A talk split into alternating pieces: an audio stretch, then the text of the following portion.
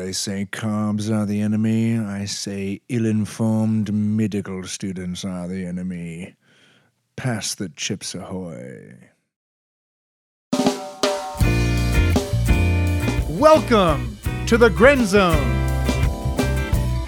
Dissecting dermatology differently. Here is your host, Dr. Logan Kolb.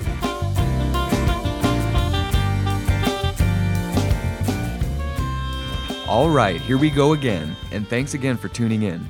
So, I hope you're still patting yourselves on the back for getting through the content of the last two episodes with vasculitis and the weirdness of Titus. Today, we will slightly shift gears towards another challenging topic with the vasculopathies, which refer to conditions that cause vascular damage without meeting criteria for vasculitis. These patients can present with purpura of various shapes and sizes, which may look similar to vasculitis but they are managed very differently. Therefore, it is crucial to get the diagnosis correct so you can treat patients properly. In today's episode, we're going to learn a little about the many conditions that can contribute to a vasculopathy, and thankfully, we have Dr. Grumpy Pants to join us and give us some pearls. It's about time they had that wacko Jerry Titus removed from the premises. What on earth is wrong with that man? I can't believe I used to call him friend. Before we get into the vasculopathies, let's quick go over our reaction patterns and mention our disclaimer. This episode is meant for educational and informational purposes only and should not be used as a substitute for medical advice, diagnosis, or treatment.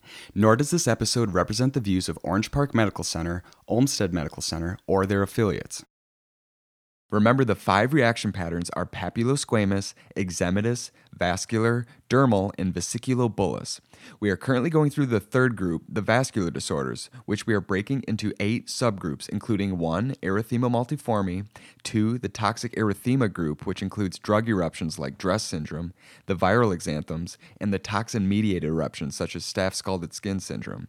The third subgroup of vascular reaction patterns are the figure eight erythemas, such as erythema marginatum seen in rheumatic fever. Fourth, we have urticaria, five, vasculitis, six, vasculopathy, which we'll cover in depth today, then seven, retiform purpura, which we'll discuss in the next episode, and eight, vascular growths, including neoplasms and vascular malformations. Now remember, when it comes to these purpuric rashes, I want you to all think of the anatomy of the blood vessels when you're making your differential diagnosis. We break this into three locations for pathology. Number one, problems with the vessel walls themselves, such as inflammation and vasculitis, or other alterations due to diabetes, amyloid deposition leading to pinch purpura, or calcium deposition, as in calciphylaxis. Location number two is intravascular pathology, which basically includes vasculopathies that we'll discuss today, such as coagulation or platelet abnormalities, along with embolic conditions. Then, number three, problems outside the blood vessel wall, such as connective tissue issues like scurvy or actinic purpura. In both scurvy and actinic purpura, you have problems with collagen in the dermis that's cushioning those vessels. Therefore, minimal trauma leads to easy bruising. these bruises on my arms. So, for vasculopathies, it can simply be defined as any disease affecting the blood vessels. However, the term vasculopathy is typically used to describe vascular damage that lacks the features of vasculitis. So, we're typically not seeing perivascular inflammatory cells like neutrophils and lymphocytes, and we're not seeing fibrin deposition in the blood vessel walls with vasculopathies. Yet, some providers will use the term vasculopathy to describe cases of vasculitis without a known cause, so the use of the term vasculopathy can get a little wonky. But to keep things simple, just think of vasculopathies as conditions with blood vessel damage in the absence of vasculitis. So, what causes vasculopathy then? It is often due to problems with clotting, which is typically an inherited or acquired issue with platelets or the coagulation pathway. Oh, look who it is, the Derm Dreamer. I've got news for you. This isn't a Disney movie, and even if you get into dermatology, you might not have a happy ending. But there's no reason to dwell on that now, is there? How about you summarize the coagulation pathways in 30 seconds? Actually, how about no, Dr. G? But I do want you all to remember some of the basics. There are intrinsic and extrinsic pathways that activate coagulation proteins to eventually turn fibrinogen into fibrin, which changes a weak platelet plug into a stable platelet fibrin mesh. Disorders of the coagulation pathway proteins don't allow this transformation of fibrinogen to fibrin to take place. Therefore, patients make weak platelet plugs that make vessels prone to bleeding. And obviously, other platelet issues can lead to bleeding, such as low platelet counts that we call thrombocytopenia, or abnormal platelet function due to drugs, renal failure, or genetic platelet abnormalities. So here's a nice rule of thumb. We typically think of coagulation disorders leading to increased bruising, while platelet disorders typically lead to petechia. Platelets, petechia. Let's go through a couple examples to help you remember this. For coagulation issues, think of your typical Coumadin patient. I just bruise so easily on this Coumadin. Doctor, I would bruise if I bumped against a down pillow. Coumadin, aka warfarin, impairs your vitamin K dependent coagulation factors 2, 7, 9, and 10. So, this helps you remember disorders of coagulation factors leading to bruising. Then, for platelet issues, picture your patient with idiopathic thrombocytopenic purpura, aka ITP. Every time I brush my teeth, my gums bleed. My girlfriend is a smoke show, but she won't kiss me anymore. Plus, I have all these little red dots in my mouth and on my arms. Are they contagious? Those red dots he's referring to are petechia, so remember, platelet disorders often lead to petechia. So now that we've got a little background, we're going to quickly go through disorders of coagulation and then issues with platelets. When it comes to coagulation abnormalities, they can be either inherited or acquired. These patients are exceptionally infuriating this morning, and your rudimentary dermatology knowledge isn't helping my mood either. Name five inherited coagulopathies.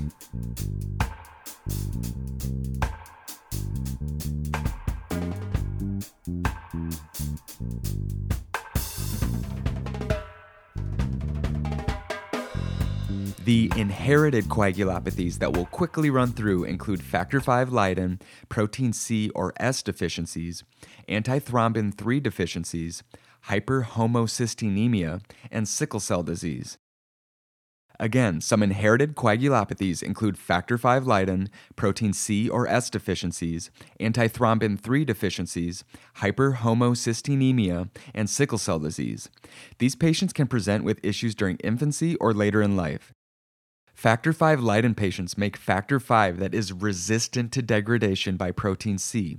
Therefore, their coagulation cascade is activated for a longer amount of time and they are prone to clotting. And speaking of protein C, remember that patients with protein C or S deficiency are less capable of inactivating factors 5 and 8, so they are also prothrombotic. Here's an analogy. If the coagulation pathway is like driving a car, patients with factor V Leiden have a lead foot, while patients with protein C or S deficiency have crappy brakes, which puts either patient at a higher risk of venous thromboembolism and skin necrosis. Okay, that wasn't so bad, but you're far from impressing me.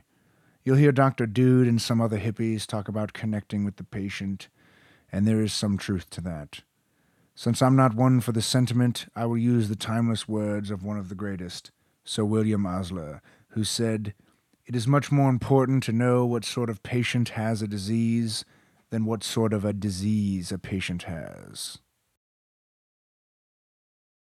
The next inherited coagulopathy that I'll quickly mention are the antithrombin 3 mutations.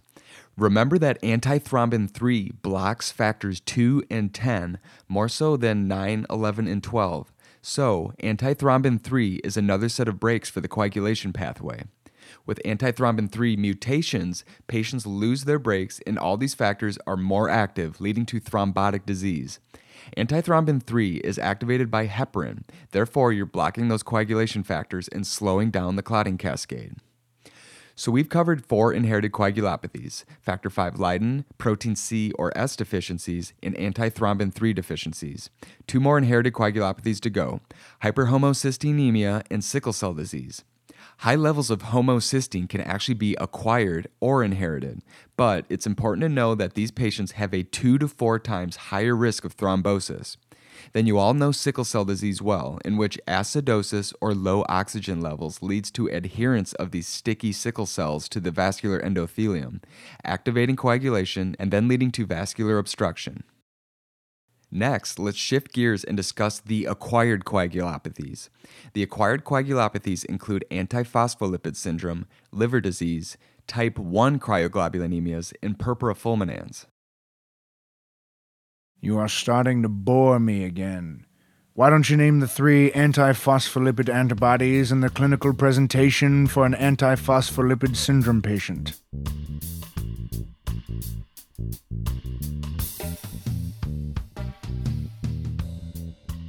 The three antiphospholipid antibodies are anticardiolipin, lupus anticoagulant, and anti beta 2 glycoprotein.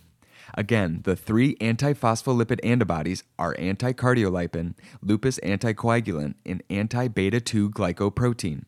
These antiphospholipid antibodies make patients more prone to forming clots, therefore, they may have a history of either stroke, MI, DVT, PE, or multiple miscarriages. Cutaneous changes are related to occlusion and include livedo reticularis, splinter hemorrhages, and purpura that can take on a retiform shape. Because antiphospholipid syndrome is a vasculopathy, biopsy will show fibrin thrombi with minimal inflammation and no leukocytoclastic vasculitis. Antiphospholipid syndrome is most commonly associated with systemic lupus, but it may be seen with other autoimmune conditions like rheumatoid arthritis, or it can fly solo without an associated disorder as well. Ah, I only smoke when I drink. I only drink when I smoke. I like to have a cigarette, so what? Oh, hey, Dr. G, you gotta sign the billing sheet. Here's a pencil. The next acquired coagulopathy occurs with liver disease. I don't want to get too far into the weeds, but just remember that liver disease can affect not only coagulation factor production, but also has an impact on our platelet function. Then we have type 1 cryoglobulinemia. Remember from the first vasculitis podcast that types 2 and 3 cryoglobulins have a mix of IgM and IgG. Therefore, you get immune complexes that activate the immune system and cause a leukocytoclastic vasculitis. Type 1 cryoglobulinemia is different.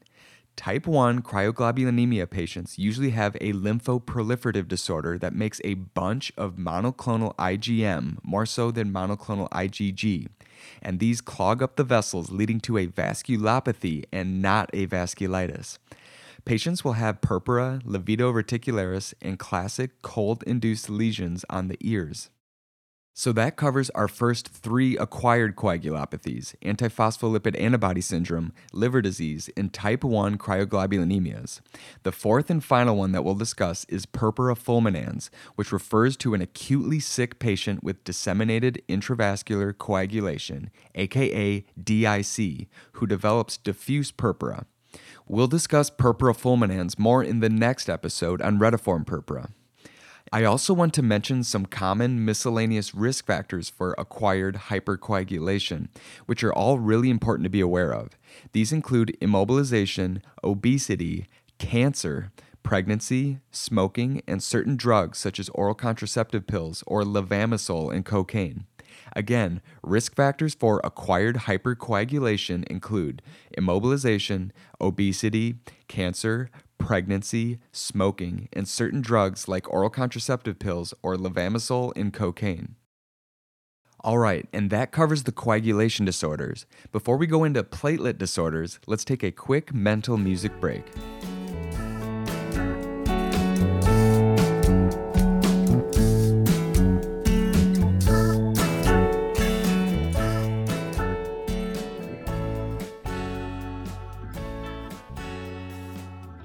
Now that we've gone through disorders of the coagulation pathways, we'll look at abnormalities in the platelets themselves, which can be due to either decreased number or abnormal function. Decreased platelet counts, aka thrombocytopenia, can be caused by increased platelet destruction or decreased production from the bone marrow. Conditions causing increased platelet destruction include idiopathic thrombocytopenic purpura, aka ITP, thrombotic thrombocytopenic purpura, aka TTP, disseminated intravascular coagulation, aka DIC, and heparin induced thrombocytopenia, aka HIT. Thank God for acronyms. So, again, remember conditions with increased platelet destruction include ITP, TTP, DIC, and HIT. Then we have abnormal platelet function caused by genetic syndromes, uremic platelet dysfunction seen in renal patients, or acquired platelet dysfunction from medications such as aspirin, NSAIDs, or clopidogrel. So we'll hit some very basic highlights of each of these, starting with the conditions causing increased platelet destruction. Oh, hey man, I still got these dots on my arm and prom is coming up. You fixed my ringworm and emphysema or whatever it was called. Can't you give me a friggin' pill or something for this too? Idiopathic thrombocytopenic purpura, aka ITP, is an autoimmune destruction of platelets due to IgG autoantibodies coating our platelets and leading to macrophage consumption in our spleen. Patients will have a prolonged bleeding time, but all the coagulation markers like PTT and PT will be normal. Bleeding and petechia occur when platelet counts get less than 50,000. Serious hemorrhage occurs at less than 10,000. And when platelet counts get less than 2,000, that's when we're really worried about intracranial hemorrhages. ITP can occur chronically in adults, especially those with systemic lupus or H. pylori infections, and it can be seen acutely in kids after viral infections like parvovirus B19. Treatment of ITP includes corticosteroids, IVIG, or splenectomy in serious cases.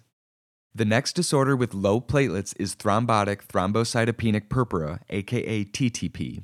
It is caused by a deficiency of ADAMTS13, which normally cleaves von Willebrand's factor multimers.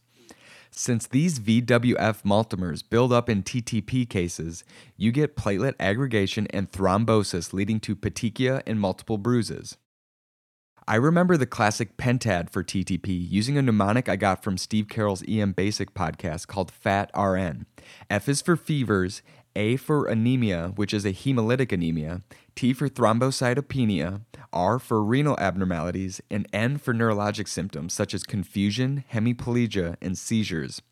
And a quick side note remember that hemolytic uremic syndrome, aka HUS, is often discussed alongside TTP because of the similar clinical presentation.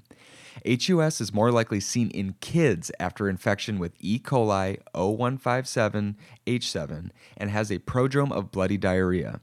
HUS has the triad of hemolytic anemia, thrombocytopenia, and renal failure, but doesn't have the fevers and neurochanges of TTP. The next disorder on our menu of low platelets is disseminated intravascular coagulopathy, aka DIC. Ah, what exactly is DIC and what are the triggers?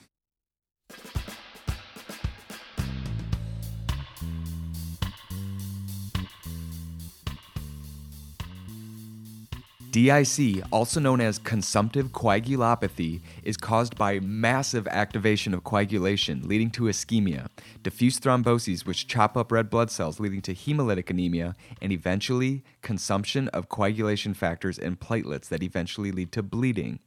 As far as triggers for DIC, I still like the mnemonic from my first aid book called Stop Making New Thrombi, with S standing for sepsis, T for trauma, O for obstetric complications, P for acute pancreatitis, M for malignancy, N for nephrotic syndrome, and T for transfusions. All right. There's a plethora of drugs that can cause thrombocytopenia, but you can't teach a bird to do arithmetic, and so I will only ask you to name three drugs, and you better say the big one. Drug induced thrombocytopenia typically occurs one to two weeks after starting a new drug or can occur quickly after re exposure. The main culprit is heparin, which we refer to as heparin induced thrombocytopenia, aka HIT. Drug induced thrombocytopenia can also be caused by hydrochlorothiazide, penicillins, and acetaminophen. All right, let's make sure you're still awake. If a patient has diffuse non-palpable purpura and thrombocytopenia, what conditions are on your differential?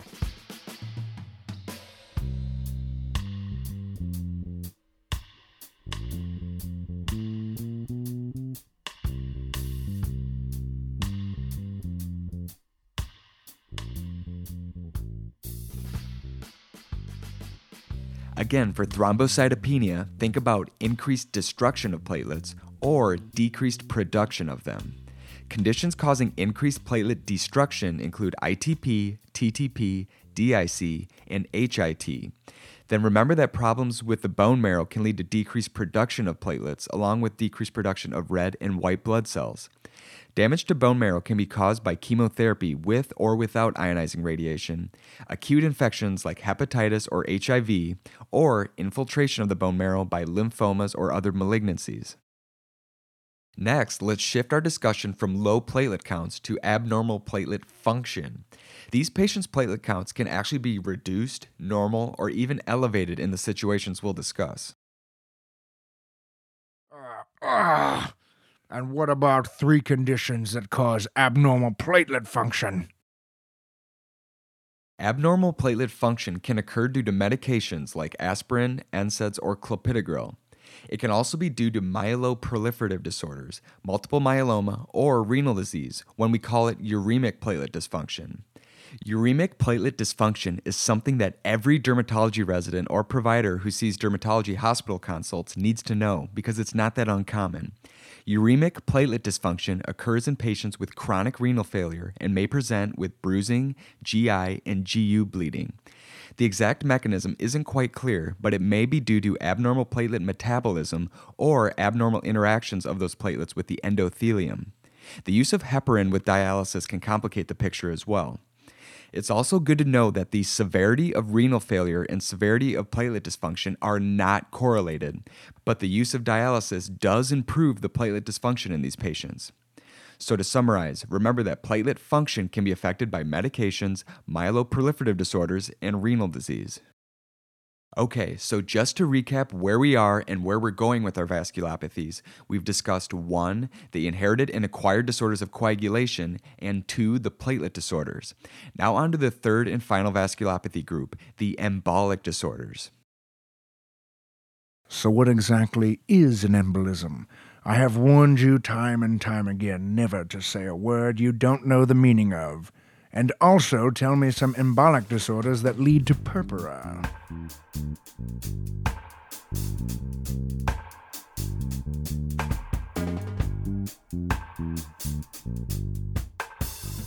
Embolism simply refers to obstruction of an artery, which can be caused by a piece of clot, foreign body, or another protein that becomes lodged in a vessel and obstructs blood flow.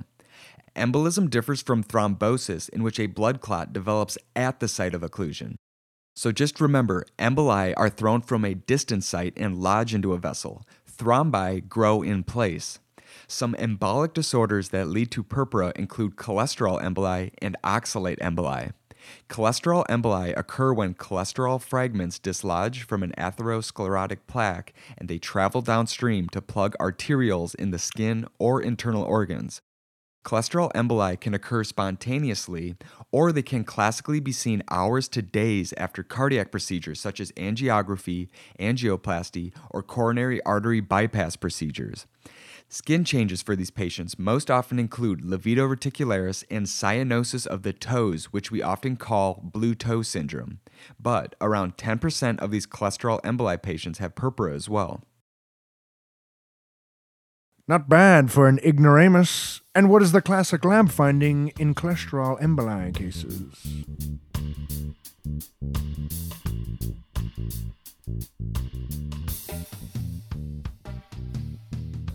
Cholesterol emboli are associated with a peripheral eosinophilia in 15 to 80% of cases based on the paper you read about it. All right, so we're heading down the home stretch here. I want to finish by discussing a couple miscellaneous vascular disorders with the pigmented purpuras and hypergammaglobulinemic purpura of Waldenstrom. We don't consider them vasculitis, but they do have inflammation on path, so I throw them into a miscellaneous category.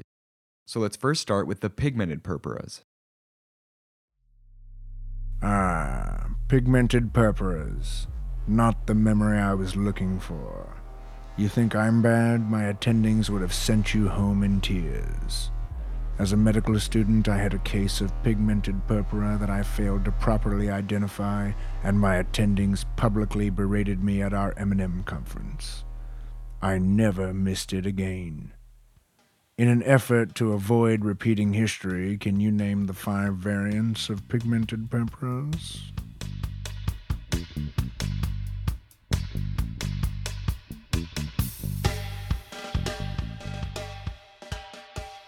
For pigmented purpuric dermatoses, aka capillaritis, we've got five variants to remember. And forgive me if I butcher these names. So there's number one, Schamberg's purpura. Number two, lichenoid purpura of Gougerot and Blum, with Gougerot being spelled G O U G E R O T. Then there's number three, Purpura annularis telangiectoides of Majocchi, spelled M A J O C C H I. Then we have number four, Lichen aureus, and number five, Eczematous dermatitis of Doucas and Kapetanakis. So let's hit some basic highlights of each of these pigmented purpuras, and I'll suggest that you Google some images of each of these on your own time to make them stick.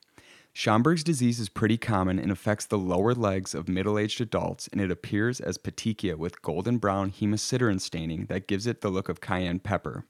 The lichenoid purpura of Gougerot and Blum consists of rust colored to violaceous lichenoid papules on the legs and trunk of older men. Then Purpura annularis telangiectoides, aka Majocchi's disease, shows 1 to 3 centimeter annular patches with petechia, typically on the legs of younger women. Lichen aureus consists of solitary or few golden or rust colored macules or papules. And lastly, the eczematous dermatitis of Doucas and Kapetanakis has a mix of eczema and petechia and typically shows up on older men similar to the lichenoid purpura of Gougerot and Blum. Treatment of pigmented purpura is often challenging, but includes topical steroids if itching is present, and a combination of vitamin C 500 mg BID combined with Rutoside, spelled R U T O S I D E, Rutoside 50 mg BID, along with UVB treatments as well. I know this sounds like a lot of word vomit, but it'll all be listed out in the study guide for you all to review. And lastly, I will throw in Waldenstrom hyperglobulinemic purpura, which occurs due to a gammopathy in association with a variety of disorders such as Sjogren's syndrome. These patients get episodic showers of petechia all over the body, but especially on the legs. A serum protein electrophoresis, aka SPEP, will show broad based peaks for IgG and IgA mostly. Many patients will have positive anti Ro antibodies as well. So, before we close things out, I want to mention that coagulopathy screening is probably best done by our colleagues in hematology. For reference, some common screening labs that are used include PT, PTT, INR, protein C, protein S, factor V Leiden, antithrombin 3, prothrombin 2210 gene mutations, antiprothrombin antibodies, and homocysteine levels. All right, my friends, let's end strong by summing up our basic differential for the vasculopathies, but we'll start with a quick mental music break.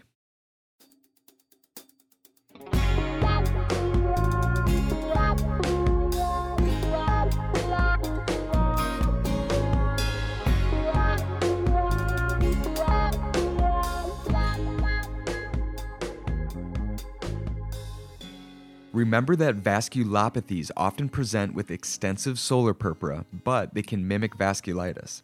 We broke the vasculopathies into four categories one being inherited and acquired disorders of coagulation pathways, two platelet disorders, three embolic disorders, and four miscellaneous disorders.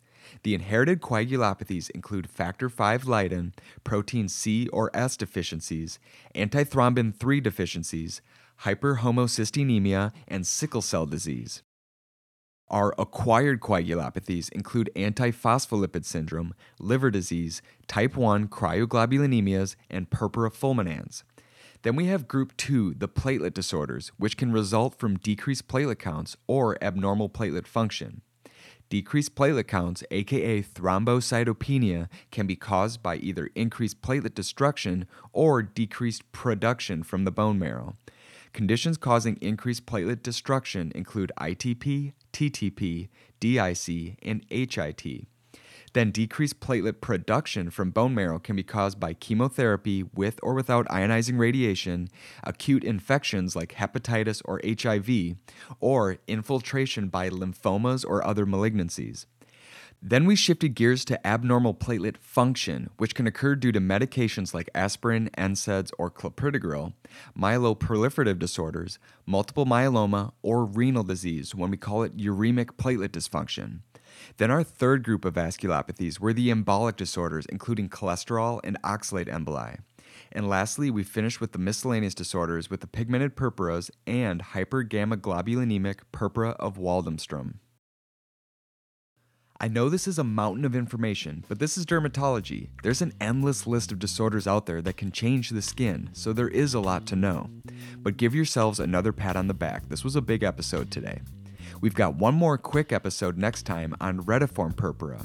Then we're going to bring it all together at the patient's bedside and see a patient with a purpuric rash and go through the pearls in the H&P and the workup for these patients. All right, thanks for joining today. I want to thank Dr. Sean for his help with the content and Dr. K for not only adding clinical pearls but supporting this podcast from the get go. I also want to thank Garrett and Dan for their work with editing and post production, along with our excellent team of students and residents with Dave, Dan, and Sandra, who put together an awesome study guide for each episode that's available at www.grenzzonederm.com. And that's with two Z's, grenzzonederm.com.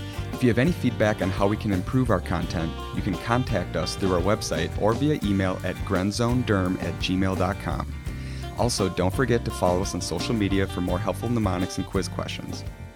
Thanks again for listening today. I'm Logan Kolb, and we'll see you next time here in the Grenz Zone. Hey, Doc. I think we got another audit coming in. I'll make sure the charts are in tip top shape. See you tomorrow.